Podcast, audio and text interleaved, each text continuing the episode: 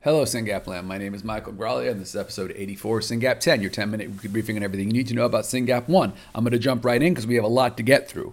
We are having our big science meeting on December 1st, which is Thursday. That is in two days. That is in two days. I'm getting on a plane tomorrow. I'm going to fly to Nashville. We have science meeting on Thursday, family meeting on Friday, AES on Saturday, Sunday, Monday. Monday, I'm flying to DC.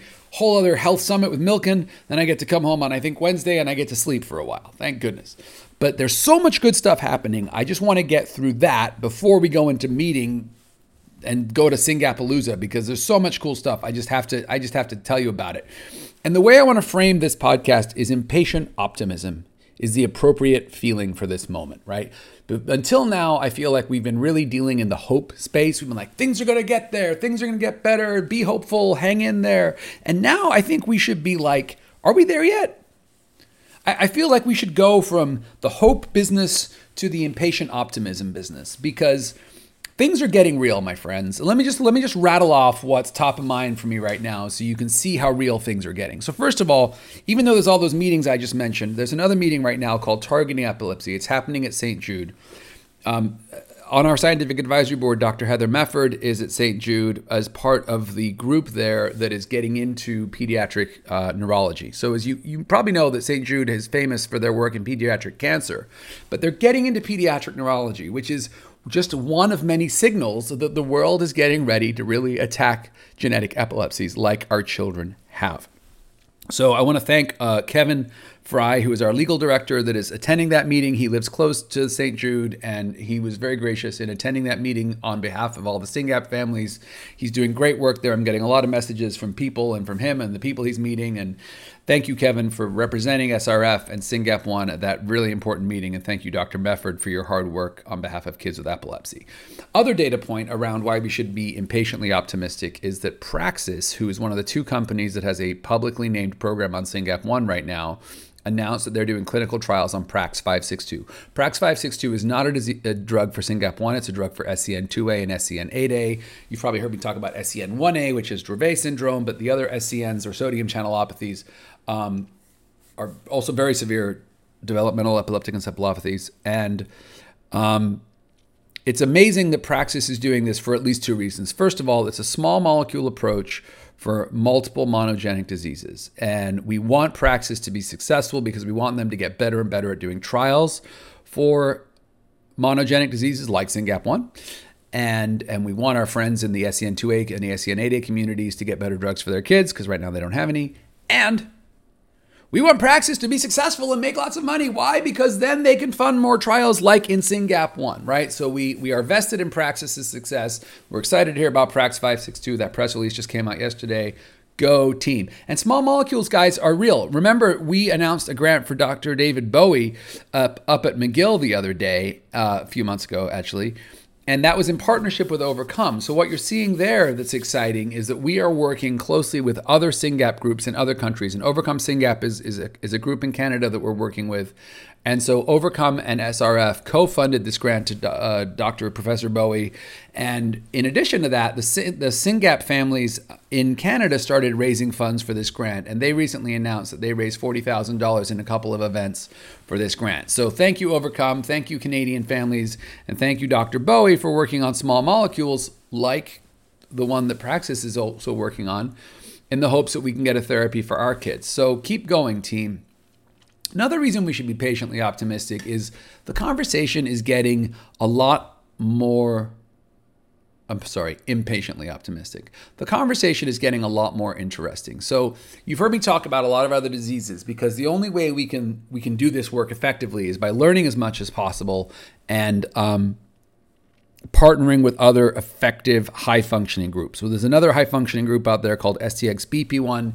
You know you know me from you know about them because I've talked about them a lot in the context of Dr. Prosser who's at Penn working on ASOs for both STXBP1 and SYNGAP1. But there's another dad in that community. They got really lucky with their dads. Um, John Oldenhoff, who is a researcher, and he his kid has STXBP1 and he shared a blog and it was just a really, really good blog um, on a couple levels. First of all, he talked a lot about um, Terry Jo Bichell, who's the founder of Combined Brain, that I'll talk about in a second. but he was very complimentary of Dr. Bichell, and that's appropriate because she's amazing. And he also talked about, you know, being a dad at this meeting, and he has this he has this great line. He's like, I felt like I was at the wrong meeting. I felt like I was presenting at a meeting on coughing while what I wanted to do was cure the cold, right? And that's the same thing that we're feeling, right? We're like, we, we talk to these neurologists and they want to talk about seizures and epilepsy, and we're like, wait, I want to cure SYNGAP1. Seizure and epilepsy are part of SYNGAP1, but there's also intellectual delay and sleep disorder and gastrointestinal and behavioral and God knows what else, and all these things. And I want to cure SYNGAP1 that causes these things. I don't want to just cure this thing or that thing or that thing. And so, you know, are we having the same conversation? And I feel like the fact that Dr. Oldenhoff is now saying this out loud and, and more and more people are saying this, I finally feel like people are getting it. And we should be impatiently optimistic that we're going to get it and we're going to work on it. But Dr. Oldenhoff makes two points I want to emphasize. He says, first, even small improvements are meaningful and will have a lifetime of impact, right? So he's, he's reminding people here that therapies for our kids, even if they just target one thing or another could still be game changing for us. Because those of us who are in the trenches raising kids with SYNGAP are really feeling I'm just I can tell you personally I'm really feeling the stress of dealing with all the things right now and it's a lot of work. And that stress is greatly amplified by leaving for a week because it's just it's just stressful. It's more burden from for our my wife and our caregivers who stay here and help with Tony. It, it's a lot of work when when someone steps away. And then the second thing Dr. Oldenhoff says is second, we need to be careful that we do not reject. Re- I'm going to try again. We need to be careful that we do not reject drugs because we have not been clever enough to measure the drugs the drug candidate's meaningful effect. So, in English, what that says is if we have a drug that works and helps, but we measure the wrong thing, the drug won't be approved and we won't get to give the drug to our kids. We need to understand our kids better, to measure the right thing, to help our kids as much as possible. And that's why everyone should sign up for Ciitizen. Over 190 people have signed up for Ciitizen. And if you're not one of them, sign up for Ciitizen. Get that data in the data set that pharma and researchers are using right now to better understand our kids so we can identify the right things to measure so we can do trials. Because guess what, goes? Trials are coming. Trials are coming. Small molecules like what Dr. Bowie is working on, like what Rarebase is working on, ASOs like what Dr. Prosser and Praxis and Stoke are working on, more sophisticated solutions which others are working on, which you'll hear about next year. It's all coming but we have to measure the right thing. And I think Dr. Oldenhoff's article here, the point is is is very well made and worth reading, and I'll share it in the show notes. I also want to make, make a couple of other comments about why we should be impatiently optimistic. Because as you remember from episode 83, where I talked about Stoke, we, things are getting real, right? Stoke's doing it for Dravet, and hopefully SYNGAP is the next CNS drug on their list. There were some interesting comments, though, about episode 83 and i want to share them with you and i want to respond to them because they're important and we gotta we gotta get clear on this stuff you guys. I, I know i'm moving fast but there's just so much there's just so much. So in episode 83 i talked about asos and we have to remember that there's three things that we're still figuring out. Dose how much should we give? Interval how often should we give it? And time on drug. Let's remember this is not tylenol right? We're giving a drug that is making the that is making the good copy work harder that is making more protein that is filling in gaps in the brain and therefore, it is logical that as we are on the drug for longer and we fill in more gaps, func- there should be more and more positive response, right? This is kind of a, a, different thought about how to think about medicine. But but I, I, clearly maybe I overplayed that or was unclear. But some people said. Um, I presume they will have to take this drug for the rest of their life. I'm so excited about this idea of time on drug. And somebody else said, I too thought an ASO would need to be taken for the rest of their life. Um, so this is an exciting thought. So obviously, I was I was confusing, and I want to apologize for that. The idea about time on drug is that even after the first dose, if we see a benefit after the first dose, that's good news, and it's reasonable to to hope in patient optimism. It's reasonable to hope that after more time on more drug and more protein is made and more gaps are filled, there will be even greater improvement so the idea that instead of a drug having less effect over time, which we've actually come to believe, right? You take Tylenol, you take more Tylenol, you, oh my gosh, I can't take enough Tylenol. You know, you give your kid a drug, after a little while it stops working. This is the opposite. The idea here is that with an ASO, after taking the drug more and more for longer and longer, you'd actually have greater impact. It's a pretty exciting thought. But it is not the idea that after some time on drug, you'll, you'll just fill the gap and we're done. These kids have a lifetime of their brains being built badly. It's going to take a long time to fill those gaps. I think time on drug just means we can and should hope that ASOs will be more effective over time, not less. And the other thought I want to just to muddy the waters, impatient optimism. There are going to be multiple therapies that will come online in our kids' lives.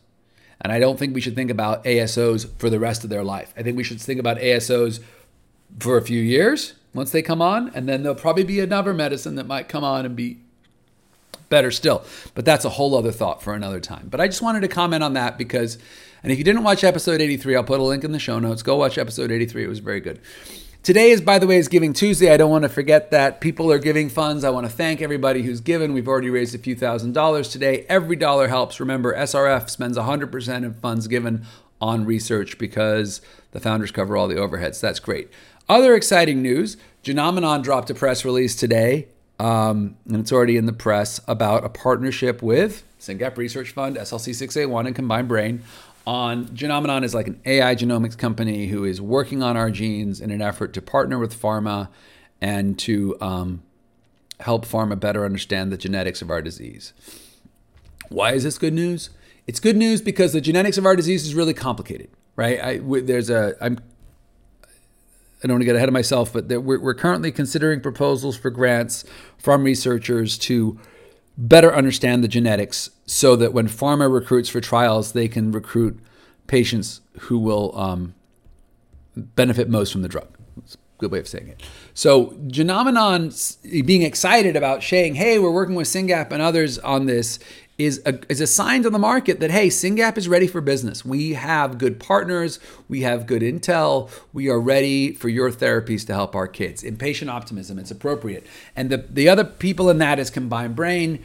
I'm really, really proud of all of our partnerships, but I got to tell you, Combined Brain is one of the um, really outstanding organizations from 2022 that we have partnered with, and I'm really excited about everything that's coming from that, including this Genomenon partnership. So thank you, Terry Jo Bichell, for including SYNGAP Research Fund and Combined Brain. We're really, really excited about that.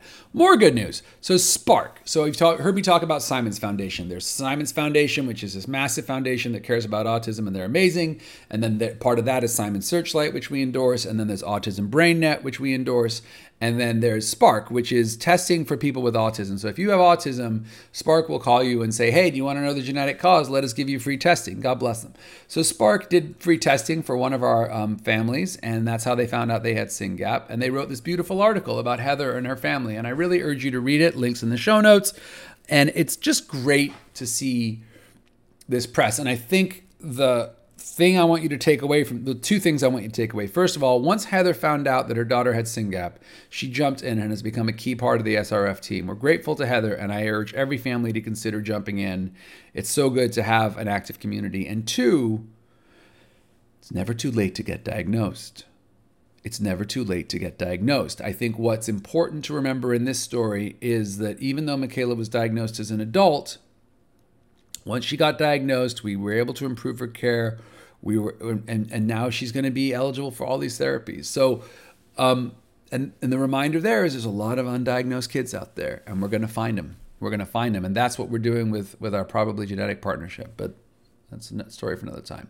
So thank you all for listening. I appreciate your patience. I tried to talk fast still took 14 minutes and we'll see everybody on thursday in nashville. It's going to be amazing